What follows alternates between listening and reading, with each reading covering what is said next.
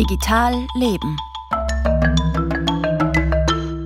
Vor wenigen Tagen ist das Computerspiel EA Football Club 24 erschienen. Die Vorgängerversion der Fußballsimulation FIFA 23 wurde in Europa über 10 Millionen Mal verkauft. Und in diesem Spiel geht es nicht nur um Geschicklichkeit. Es enthält auch Glücksspielmechaniken. Und die sind illegal, wie ein österreichisches Gericht mittlerweile in zweiter Instanz erkannt hat, was unter anderem zu Schadenersatzzahlungen der Hersteller führt. Raphael Gindel mit den Hintergründen. Reisen wir für ein erklärendes Beispiel zehn Jahre in der Zeit zurück. Publisher EA bringt gerade das Spiel FIFA 13 auf den Markt. Meine Freunde und ich legen unser Taschengeld zusammen und holen uns das Spiel. Schnell entdecken wir die damals noch ziemlich neue Funktion Ultimate Team. Hier ist es das Ziel, wie der Name schon sagt, sich das ultimative Team aus Spielern aller Welt zusammenzustellen. Das Problem dabei, die richtig guten Spieler bekommt man nur, wenn man echtes Geld bezahlt. Schnell wurden wir also auch den Rest unseres Taschengelds los.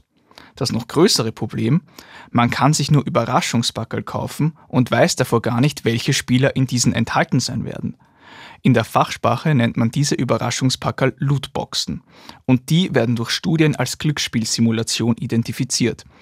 Michael Lienhardt von der Kanzlei Saalburg Rechtsanwälte war maßgeblich an einem Gerichtsverfahren beteiligt, das die Spielehersteller wegen dieses Umstands erfolgreich geklagt hat. Es gibt mittlerweile eine höhere Anzahl an empirischen Studien, die durchaus den Connex herstellen zwischen Lootboxen und simulierten Glücksspielen und teilweise auch Studien, die sagen, es gibt einen Connex zwischen der Verwendung von Lootboxen und eventuell einer späteren Glücksspielabhängigkeit. Also diese Gefahren bringen Lootboxen mit sich und auch, dass Jugendliche und, und Kinder da viel Geld reinstecken. Wir sehen das auch bei unseren Mandanten, die da teilweise vor allem bei FIFA fünfstellige Summen ausgegeben haben. Das Landesgericht Wien hat die Lootboxen in der FIFA-Spielreihe als konzessionsloses Glücksspiel und damit für illegal erklärt.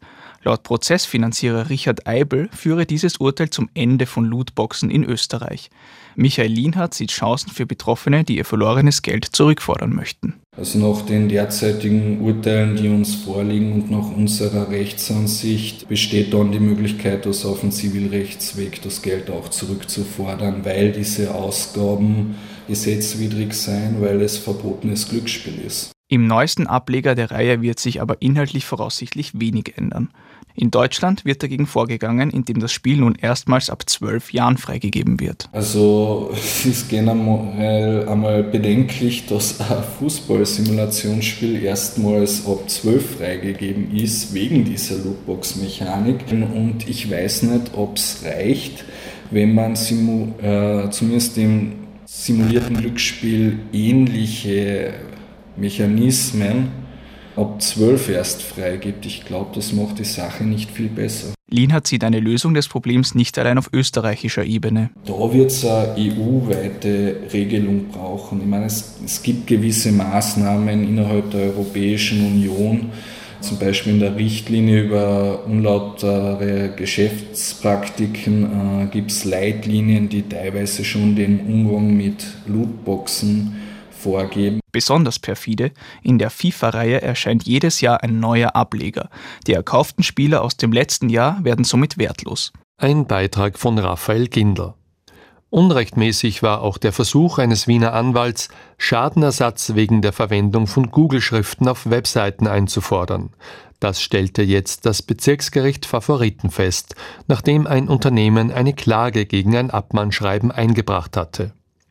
Die Mandantin des Anwalts hatte ein Programm genutzt, um zigtausende Webseiten nach den sogenannten Google Fonts abzusuchen, die ihrer Meinung nach den Datenschutz verletzten. Und das deutsche Bundeskartellamt warnt jetzt, dass künstliche Intelligenz die Dominanz der großen Tech-Konzerne noch verstärken könnte.